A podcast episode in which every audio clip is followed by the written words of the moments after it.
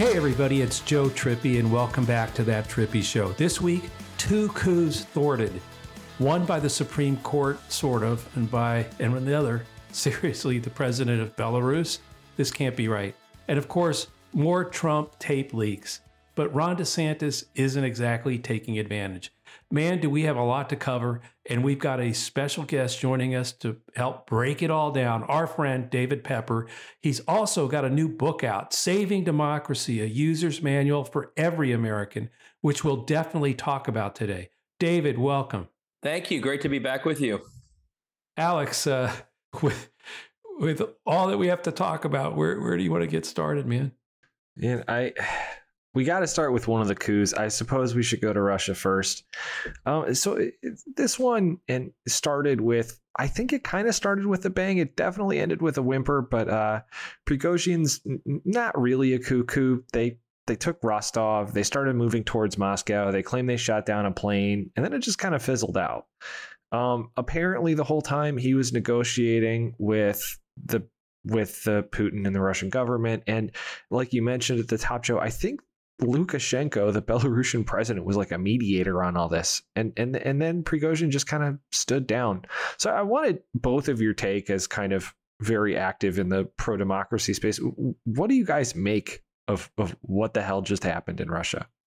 I mean, uh, I'll say, this is David. I I um I don't want to claim to know too much. I don't think any of us know that much. But one, it it obviously was quite jarring to see someone get that far into Russia, and it shows you how committed Russia must be in Ukraine. That that here's a guy just going like crazy, sort of like Sherman through the heart of Russia towards Moscow, which is I'm sure pretty alarming to Putin. And it looked like Putin got a little worried, might have flown away. At the same time, you know, uh, I, I did a little Russian history in college uh, and and beyond, and I focused on international relations. Oftentimes, this is when when someone has a close call and doesn't lose, things get brutal pretty quickly on everyone who looks like they were involved. And you go back to some of the worst moments uh, when when Stalin came to power, it was at these moments. So as as others have said, you know, some of the people, if there looks like there was involvement from the Russian military that knew about it, didn't quite follow through, but even even was aware. My guess is that Putin as much as he looked weak, he's probably wanting to make up for that right now by being very tough on anyone who was involved. So I, I, would think there could be some really shaky and potentially violent moments in the coming days and weeks as Putin tries to figure out why did this get so hairy for him so quickly and who was involved. So my guess is it's it's a disturbing time right now behind the Kremlin doors and walls. Yeah, I mean, my take on it was, you know, a lot of it wasn't all that surprising. I think, given where Prigozhin, you know, had been for the last month, uh, you know, railing against the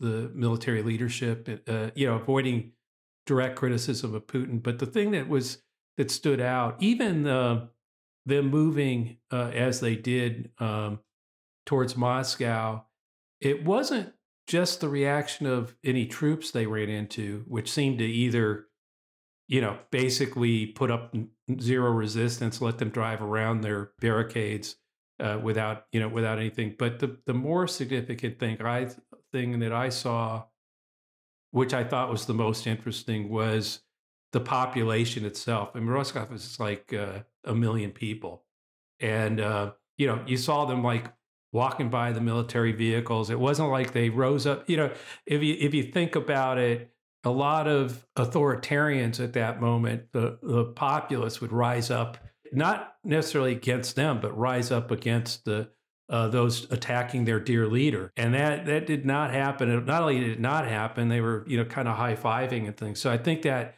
that sends a signal to others that uh, are looking at uh, you know wanting to to take over leadership and sort of uh, you know you know looking in the mirror and thinking that could be me it looks like the you know the population uh, even in Moscow you, you, know you did not see any you know anybody in the popular I mean average Russians uh, responding in a way that looked like they would support you know were willing to to rise up to thwart what Prigozhin was doing. That he wouldn't have succeeded in, in any means because on that road is you know 25,000 or so maybe it was 50,000 troops uh, would have been annihilated with by just you know, an air attack being strung out on that road. So it doesn't mean that he would have succeeded at all if he hadn't turned around. But I do think it sent a signal, all of it, that I has to put Putin on edge, as, as David said. But also, I think it has to be giving uh, others, you know, some some ideas, uh, which is never a good thing when you're an authoritarian like Putin and and need uh, to have people fear you to stay in power. So, guys, what does this mean more broadly for either some of the other autocrats that have been kind of under the spotlight, the Lukashenkos of the world, Orbans? Was this enough of a crack in in what people assumed was absolute rule that it might start encouraging others? Uh, you know, I would just say I think that the Russian situation is is unique because of just how insane this invasion of Ukraine has been from the beginning. And I, I, I hate to say it, I think normally these you know these despotic figures are actually unfortunately able to secure themselves pretty well. But at some point, when you have the level of corruption you have in Russia, so that, that even their army is not nearly as effective as they probably all believed. All right. I mean, that's why Wagner's even there. Right, exactly. And then secondly, you have a suicidal, an absolutely disastrous. I mean, we're going to look back our entire lives. We will not see a decision made as disastrous, probably in our lifetimes, as what Putin did invading Ukraine. I mean, it's truly like a self-immolating a mistake, and I think that makes it that may make him uniquely uh, vulnerable to people at some point saying this is all insane. Like uh, people are dying by the tens of thousands and men some and all this, and and now you have literally the Wagner guy explaining half of it which we've been saying that Russia hasn't been hearing. So I think this is, you know, the, the lesson maybe to people who have gotten themselves pretty much ensconced in power is don't do absurd, you know, near suicidal stuff like invading another country, not even knowing if your army's ready for it, because this, this is a massive blunder uh, long term for Russia that, that it's going to define for years to come, you know, that country. I also think it, it, you know, it's it's been interesting the silence uh, with Republicans with Trump, uh, Tucker Carlson, I mean, all the people who were, you, you know, uh, basically cheering Russia and Putin on in this thing. They, you know, they'll, I'm sure, reemerge quickly in support of Putin. But uh, it was during the whole thing, it was amazing how how the crickets, you know. But uh, we'll see where it develops. But I do think um, it's got to shake I mean, the, the one thing is clear is, is that it takes the the best, the strongest part of the, the you know Russia's uh, military, the best troops that they had, the Wagner Group, takes them either either off the field or at least splintered, and that can't be good for for what Russia is trying to you know Putin's trying to achieve. And uh, you know, look, I think it's still very, very tough for the Ukrainians. Uh, just a war of attrition. They've got to get beyond that because they can. That's a, you know, they can they can win a battle, uh, lose, a, you, you, know, win a battle three to one, uh, three casualties on the Russian side and one one casualty on for every casualty on the Ukrainian side, and that's still a stalemate, even even when they're that successful. So, uh, but I do think this helps, uh, and you know I was on the ground, um, David, uh, in Ukraine prior to this invasion, you know, doing some work there, uh, trying to strengthen democracy. But it, it, was so clear to me, I mean, and to anybody that was there uh, as the rumblings of Putin's invasion, invasion were going on, it was so clear how hard and committed the Ukrainian people themselves were to never be ruled by this guy. And so, and for them, to so underestimate the just the, the the staying power of the Ukrainian people. Uh, certainly with good leadership, which may have also been surprising. But again, if you were there, you you you you weren't surprised. It's just astonishing to me that Putin blundered as badly as he has, and it, it really does. I think in the end will will cost him the leadership. Joe, that's a great point. Let's take a break before we come back and talk about the other coup that was thwarted. That Trippi Show will always be free with support from our advertisers, and we try to work with partners we believe in. This episode is sponsored by BetterHelp. When you keep what's stressing you bottled up, it can really start to drag you down. That's where therapy can help. If you're thinking of starting therapy, give BetterHelp a try. It's entirely online. Just fill out a brief questionnaire to get matched with a licensed therapist and switch therapists anytime. Make your brain your friend with BetterHelp. Visit betterhelp.com slash trippi today to get 10% off your first month. That's betterhelp, H-E-L-P dot com slash trippi. Guys, I want to get to the the other coup, as Joey mentioned at the top, that was thwarted this week. And this one certainly much closer to home. The Supreme Court finally issued their decision on Moore v. Harper. Uh, long awaited. We've been talking about it for months. They shot down the independent legislature theory that that was kind of totally bonkers. No kind of about it. it David, why was this such a big deal for the pro democracy movement? So it was a big deal if you see, and this is why I wrote this first book, Laboratories of Autocracy. Once you see that the front line of their own their attack on democracy are state houses, you see how important and how devastating this argument was if they had succeeded. Because the argument, you know, once they've used the state houses as their attack on democracy and the extremism in these state houses that is largely unsupported by the people. That's why they go to state houses versus the U.S. Senate because they can get away with it in gerrymandered state houses. You'll see very quickly that that whether it's other statewide offices or whether it's trying to change the way amendment uh, constitutions can be amended by the people, whatever it is, they're always trying to create walls around themselves and not be held accountable. These state houses, and this was an attempt out of all these other types of attempts to not be held accountable this was an attempt to literally wholesale say, none of us in these state houses are accountable to the state courts of our states, and which would mean they're not accountable even to the constitutions of their states as interpreted by state courts. And if they had succeeded that argument, it would have been a monumental change. It would have meant basically that, you know, imagine Congress not being subject to a federal courts. This would have been like saying state houses, state legislatures, as crazy as they are in Ohio, Tennessee, can do anything they want when it comes to election matters, gerrymander, you name it. And state courts don't even have jurisdiction to review what they do. It was, as you said, totally a rogue, insane theory. Goes back to the founding of checks and balances. Eliminates a mass, basically, the accountability against state houses by their own state constitutions would have disappeared overnight.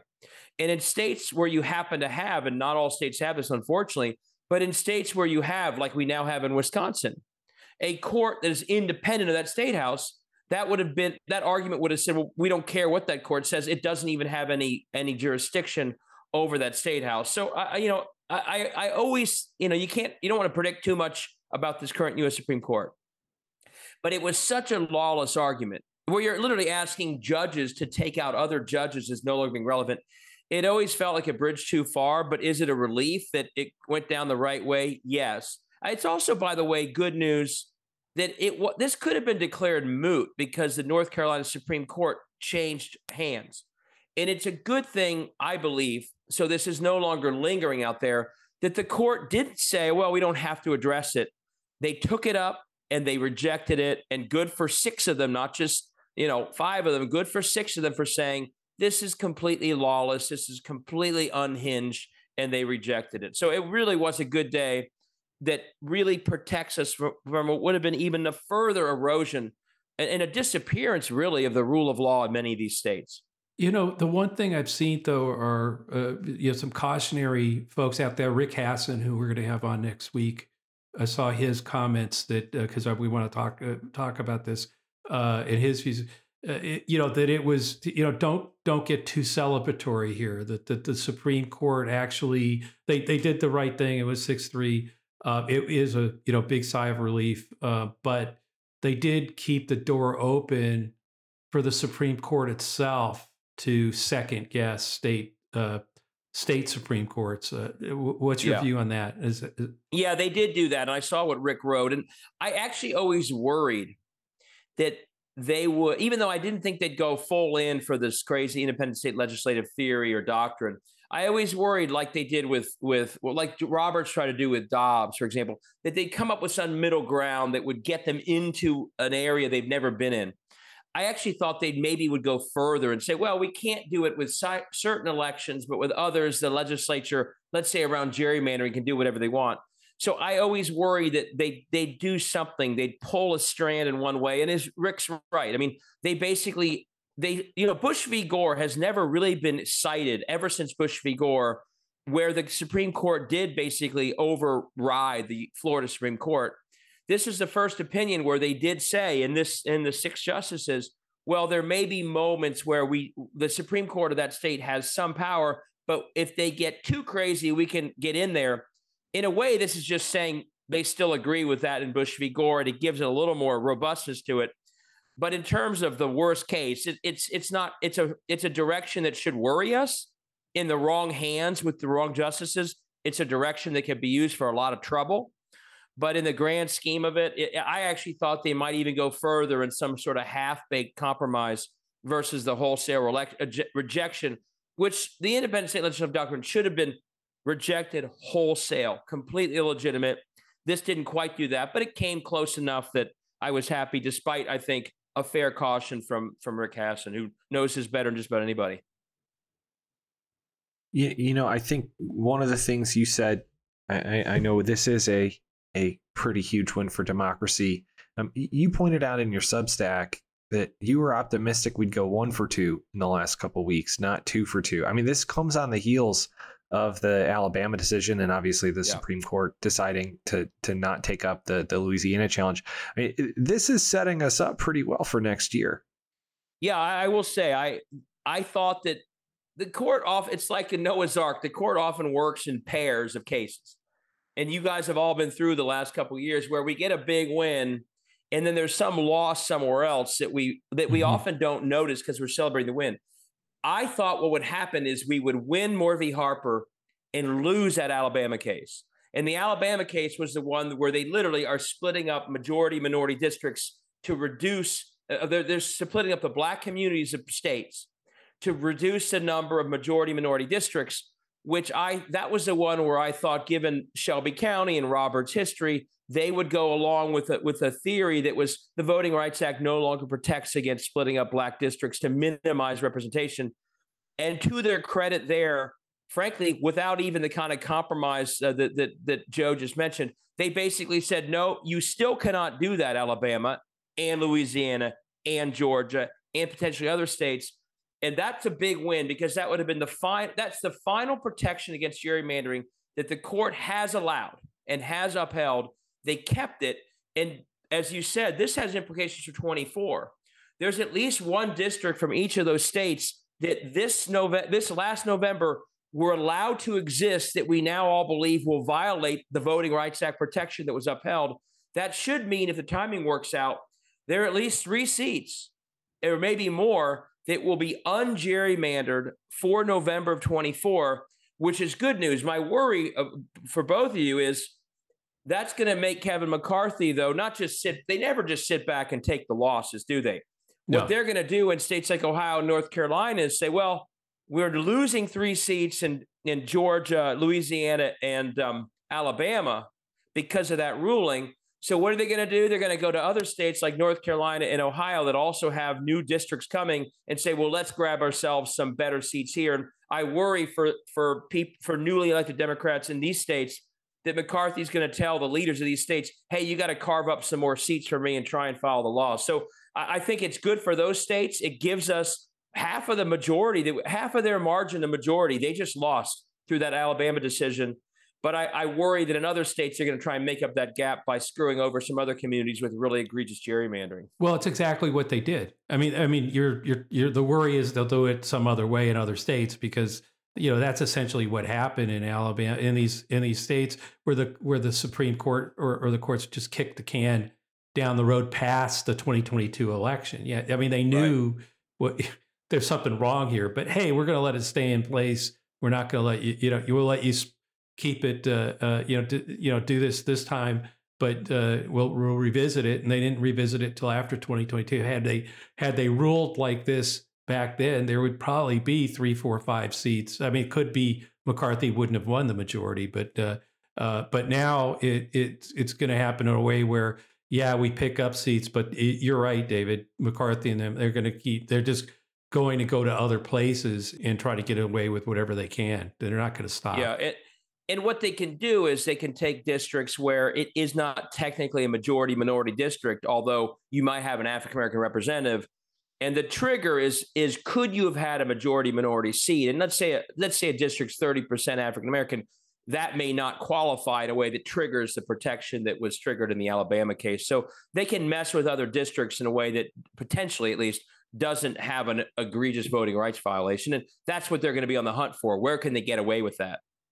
So there are a bunch of other questions we've already gotten from listeners about some of the the kind of finer points about v. Harper. As Joe mentioned, we'll bring Rick on next week to talk about it. But um, before we get to uh, kind of a, a, a bad week for Trump too, by the way, let's take a quick break. Support for that Trippi show comes from Odoo. What is Odoo? Well, Odoo is the only software your business will ever need. Featuring a suite of integrated business applications, Odoo connects your business operations together so you get more done in less time. Odoo has apps for everything CRM, accounting, sales, HR, inventory, marketing, manufacturing, you name it. Odoo's got it. To learn more, visit odoo.com slash trippi. That's O-D-O-O dot com slash trippi. Guys, we got to talk about the Trump tapes. There's more of them. There's always more of them. there, there's always a Trump tape, right?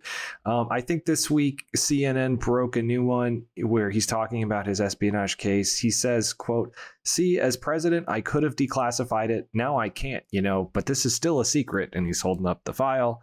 And then his staffer responds, "Now we have a problem." Uh, guys, he's not Joe. He's not really having the best couple of weeks, is he? No, as to paraphrase, Lordy, there are tapes, and they just keep coming. But I, you know, I again, I don't really think in the end um, that for his followers that any of this is going to matter. I mean, it just, you know, it, it, ever since it's like no one's learned the lesson since he's come down the escalator. No matter what happens temporarily, you know, even McCarthy, who you know, I guess a, a few days ago said, uh, you know, that he's he he can't win then flipped, right? You know, suddenly all the pressure's on. People are calling. Uh, uh, Trump's angry, and where's McCarthy now? Oh, you know, it was it was it was all uh, taken out of context. He he, he believes that uh, that Trump is is the strongest candidate out there. I mean, it's it's just they will continue to fall in line because the MAGA base isn't going anywhere. I don't think. And so, you know, it's been a bad week. I think legally it's been horrendous. you know, politically, I don't think it matters much in terms of his his base vote. I think it, it makes it. Uh, he he is going to end up, in my view, uh, uh, uh you know, winning the Republican Party's nomination, and I think that, and I don't really see that changing. I mean, one of the interesting things that you look at New Hampshire, where where yes, DeSantis is you know is still in second, and and Chris Christie is is now in third. You, know, coming up, but tell you know somebody has to explain to me how those two the, the voters that are voting for Christie and the voters that are voting for DeSantis somehow join each other as one of them as one of them falls out of the uh, out of the race. So I just think in the end it's a it's been a bad week legally in the end these admissions are going to end up uh, putting Trump in a very bad place. His only way out, and I've been saying this forever, he's only got one way out. It's to win the presidency. And I think you know, uh, uh, I so I don't think he this is going to impact the base. I think it makes him a, lot uh, worse off in a general election, which is always good. But David, what do you think? I mean, I actually totally agree with you. Uh, I, I, as a lawyer, it's it's as good an ev- as evidence as you could ever have. So I think it's incriminating. It shows intent. Like it's it shows how nuts he is. But it shows that he knew what when when. Uh, so I did a whole video on this coming to as he was moving those boxes in and out of that storage room. It's clear he was looking for certain stuff. Like he knows what he wanted to show those people. He knows right. which documents. So it's not just incriminating that he somehow knew it was classified. He's clearly looking for stuff that he thinks make him look good, or maybe with someone else, maybe that document's valuable. So when all those boxes were being shuffled in and out of that storage room, it wasn't just happenstance. They were looking for stuff. And that video, that tape kind of shows that. He even makes a joke about this just shows how much he knows it's incriminating. He makes a joke that, oh, this is the kind of thing that Hillary Clinton would have handed out. That that's the thing that he's been saying for years she should be locked up for. And he makes a joke that he's doing the same thing. So, but but again, all that the I don't think it would matter anyway, but it especially doesn't matter to his base or to his primary when his opponents excuse it all. I mean, they are the ones, except for Christie, to his credit. Right. All the other ones are saying this is all being weaponized and this isn't fair. Well, if you're running against somebody and they're caught being a criminal and you say they're fine, of course you're not going to beat them. You're literally contributing to the conspiracy theory that he's a victim. So so it won't it maybe wouldn't matter anyway. But the combination of DeSantis and the Vivek guy and Nikki Haley and all of them just unable to even say a word of criticism amid even that stuff is of course he's going to keep moving ahead and, moving further ahead of DeSantis. And, and I do hope Chris Christie gets on the debate stage because America should at least have somebody on a big stage pointing out how ridiculous it all is, especially when I saw Christie go off on this when he says he was indicted for us. Yeah. I mean, what what is going on with this guy? And the rest of them just go along with it all. So of course he keeps doing better. It reminds me of uh, it reminds me a lot of Berlusconi in Italy. I did the campaign uh, when Romano Prodi uh, defeated Berlusconi for prime minister of uh, uh, of Italy, and in that uh, in that campaign, Berlusconi actually said that he had sacrificed more for the Italian people than Christ had had, uh, had sacrificed for the world for humanity. And this is like it's the it's the same kind of uh, rhetoric. It's just a, I mean, it's almost like Trump's going to school. The thing that's been so interesting is is especially you see especially how flawed DeSantis is when he gives his woke speeches. I mean, it's just on and on and on and he's been doing it from the moment he was being talked about as a candidate. And he almost gives this sort of uh, sort of false equivalent to the Churchill speech about we'll stand here and fight, we'll stand there. And it, one, one thing that's been interesting is how horribly that strategy has done. Uh, that this entire woke thing, which is he's weaponized in Florida as his governing me- methodology, has clearly just fell completely, you know, on deaf ears and hasn't done anything for him. So I know they're all talking this way, but the guy who's led with it all the way through, he's done nothing but go down. So I think even in the Republican side, it's just so kind of bizarre and narrow. It hasn't gone anywhere, which I think is a good sign. yeah, sign. you know, and the honest. other thing, David, is you know, the, I should we should mention this. Biden's actually had a pretty good week. I mean, with be, between just the the schism that happened in the coup in you know Russia with uh, Wagner and Putin, uh, I think you know it became you know, and again, I mean, I I think the success of holding the RL, the alliance together and being supportive of Ukraine, but at the same time, um, you got new polling out now today. I think uh, that has his approval rating at uh, 45 and how he's doing his job with a 53 disapprove. That you know that's a uh, you know, in October, same poll, it was 41.54. So it's, it's, it's like he's ticked up. And you look at the, yeah, the media coverage bit still negative, but consumer confidence is up, inflation's down, unemployment record lows. Uh, not to mention all the craziness that we're seeing in the tapes and everything with Biden and and and and uh, DeSantis with the woke uh, uh craziness. So, you know, I think they're sw- they're moving to this Bidenomics uh, messaging you know, and focusing on the economy. And I think I know you've been, you know, pretty, you know, talked about we need to emphasize that more, particularly in Ohio and other places where Democrats haven't talked a lot about about you know the economics in a way that connected with working people. So I, I think Biden's actually trending up in, in, a week where both Trump and and, and DeSantis have, have you know are running into big problems. So, it, David, before, and I want to make sure we have plenty of time to talk about this before we run out of time. We we got to talk about your book. This is, you know, it, current events have been kind of crazy, but this is like too important for really all of our our listeners. Um, you get a new book. It's called Saving Democracy: A User's Manual for Every American. And it, the reason why we wanted to t- talk to you today was the question we always get more than any other question is yeah, okay, this is all scary. What can I actually do? And I, I think your book kind of tries to answer that question. Yeah, and let me give a little context. I just you, are doing a lot of this great stuff, and I mentioned the book, like the union, and getting people to see that they can play a role.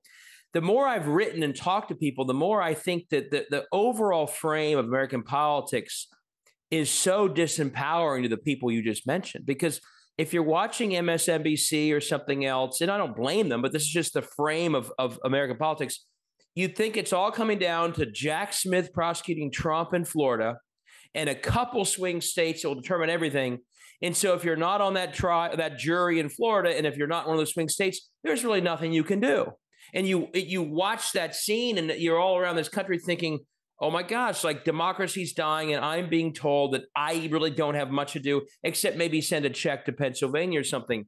And the point of my book is, and we've talked about it before, the front line and their attack on democracy is not Congress. It's the state houses of this country, as we talked about through this um, Moore Harper case. It's Oklahoma State House. It's the fact that 50% of those Tennessee Republicans were unopposed. It's school boards across the country. The place where they are doing the damage isn't Marjorie Taylor Greene's work. It's the work of hundreds of people just like her in states that no one knows and half the time aren't even opposed. And so basically, the message to your listeners all over the country is I don't care what state you're in. Blue state, which may be neglected because we don't think it's a swing state for a federal election, so we don't turn out like we should have, like New York last year, or a red state where half of them are unopposed, so they're the ones writing the bills that the Supreme Court upholds, like Dobbs. Wherever you are, you are on the front line.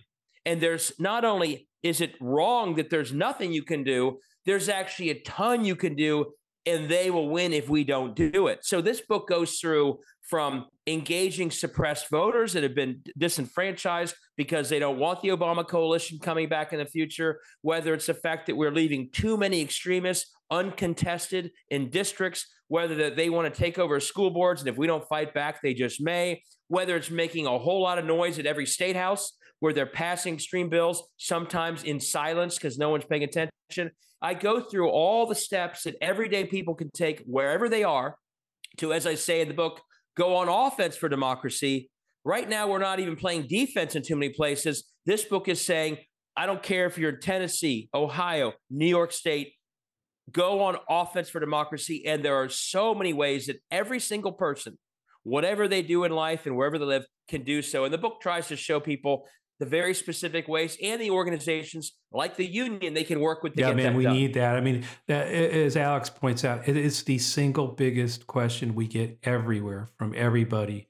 And i mean to, to have a, a, you know a guidebook like this that that lays it out on what people can do i mean because it, it, you know it really is I, I keep saying you know we're at a place here where it's it's really this isn't about two parties or three parties. It's about citizens agreeing to put their differences aside and work at all levels and across all 50 states, as you talk about, you know, get engaged, seize the opportunity, and, and work together to protect and keep this great American experiment of Republican democracy moving forward and protect it. And that's going to take every single one of us not being, you know, not you, you, again, you just look at the the you know cable. It's all discouraging. Nothing you can do. No, there's a lot we can do, and I think your book really lays out what people can do. Yet, we you know, I, I can't. Well, and and it's really optimistic too. Yeah, right, David. Absolutely. It, yeah, that was I was going to add. And uh, you you and you know we're all alarmed, but we also not only uh, it's optimistic, but it's realistically optimistic. We had some wins last November that are the canary in the coal mine that if we focus and we see where the threats to democracy are, we can win. I'm not talking there about the Fetterman win and the Warnock win. Those are the kinds we do pay attention to. I'm talking about the fact that every single election denier running for mm-hmm. Secretary of State in swing state lost. That tells us something. In a year that we're not supposed to win because we had the White House. How about picking up the Pennsylvania State House, the Minnesota Senate, the Michigan State House? electing a Democrat in Wisconsin in April for the Supreme Court. That's a win streak. And it's building because people like the ones who listen to you and take part in organizations like the union and others I mentioned in my book, and I tell people to join. People are one, they are seeing the extremism finally for what it is, and it's been hidden. Remember how Lindsey Graham wanted a national abortion ban after Dobbs? Mitch McConnell said no. They want to hide their extremism, but after Dobbs, with Trump and DeSantis, with Marjorie Taylor Greene, their extremism is not hidden. That becomes a huge right. opportunity. We take advantage of that opportunity by doing all the things that we all can do. And one other thing, running everywhere. When they're extremists at the presidential, Congress, and state house level, we make a huge mistake when we only focus on yeah. presidential, don't we? We should be running against every single extremist who's voting for abortion bans, no exceptions, banning books, etc. All that stuff is toxic, but we give them a pass, we don't run. So the book is basically saying at a moment where they are giving us opportunity, it's time to get to work with a much deeper game plan for democracy than we've been doing in recent years. So I'm an optimist, and we see from recent history if we do it, there's actually victories right in front of us. And in the next couple of years, I think we can keep that winning streak going. That's why I frankly wrote the book as quickly as I did, because I see that moment right in front of us. Joe, that is a great place to end. I can't recommend this book enough. You know, as somebody who's been uh, you know, active in the grassroots, always believed uh, that we needed to play in all 50 states, that it's a mistake. I mean, it, you know, going back to, to, to, Doug Jones in Alabama and in uh, 2017, you know, it, it, it, you know, yeah, we lost it three years later, but, you know, he, he, he, he proved that if we actually put up good candidates and we, and, and people aren't despondent, don't, aren't apathetic, but actually can rally to somebody. And at every level we need to do this at, at every level. I think this this is a really important book. And um, and david we're you know we're definitely going to put uh, uh, saving democracy as u- a user's manual for every american. Uh, we'll, we'll put a link to the show notes. And you know i can't recommend enough for people to to get a copy to read it and and and take it to heart and get involved. And uh, at wherever you can wherever you are whether it's blue uh, red state, even like Alabama, we can build. It, it's going to take time, but we can build and win, uh, and we can definitely defeat the extremists in some of these places, like like Jones did when he defeated Roy Moore. So, um, uh, and particularly, I think David's absolutely right about this. For too long, um, the the the National Party didn't really take seriously looking at local, state, and legislative elections. Uh, and local, you know, school boards, things like that, and and that's how they they start to take hold with their extremism and can ban books and do all the things. And that's the other thing, David. You know, one of the things I think happened is that it's become clear. It's not just their extremism that's become clear. I agree with you there. But it's also, I think, you know, uh, and I made this mistake. I think for most of the last cycle, I kept saying, you know, they do the crazy, we do the work. But there, the extremism and the crazy is now being, it's clear to a lot of Americans that it's also dangerous and dangerous to our republic and our democracy. And I, I think that in your book, uh, Motivation and a Manual for Every American to, to Take Action, is a combination that will really make a difference in, in 2024. David, I want to thank you for joining us. Thank you for writing it. And thanks everyone for listening to that Trippi Show.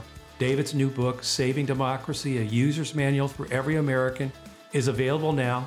Everyone should check it out. We'll link to it in the show notes.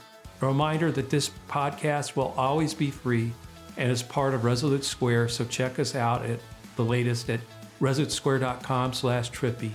Please subscribe to that Trippi Show and leave a review on Apple or wherever you listen, and tell your friends to give us a lesson to a listen to. You can always send us a question to that Trippi Show at gmail.com or leave us a question or review on iTunes. See you next week. Thanks again, David.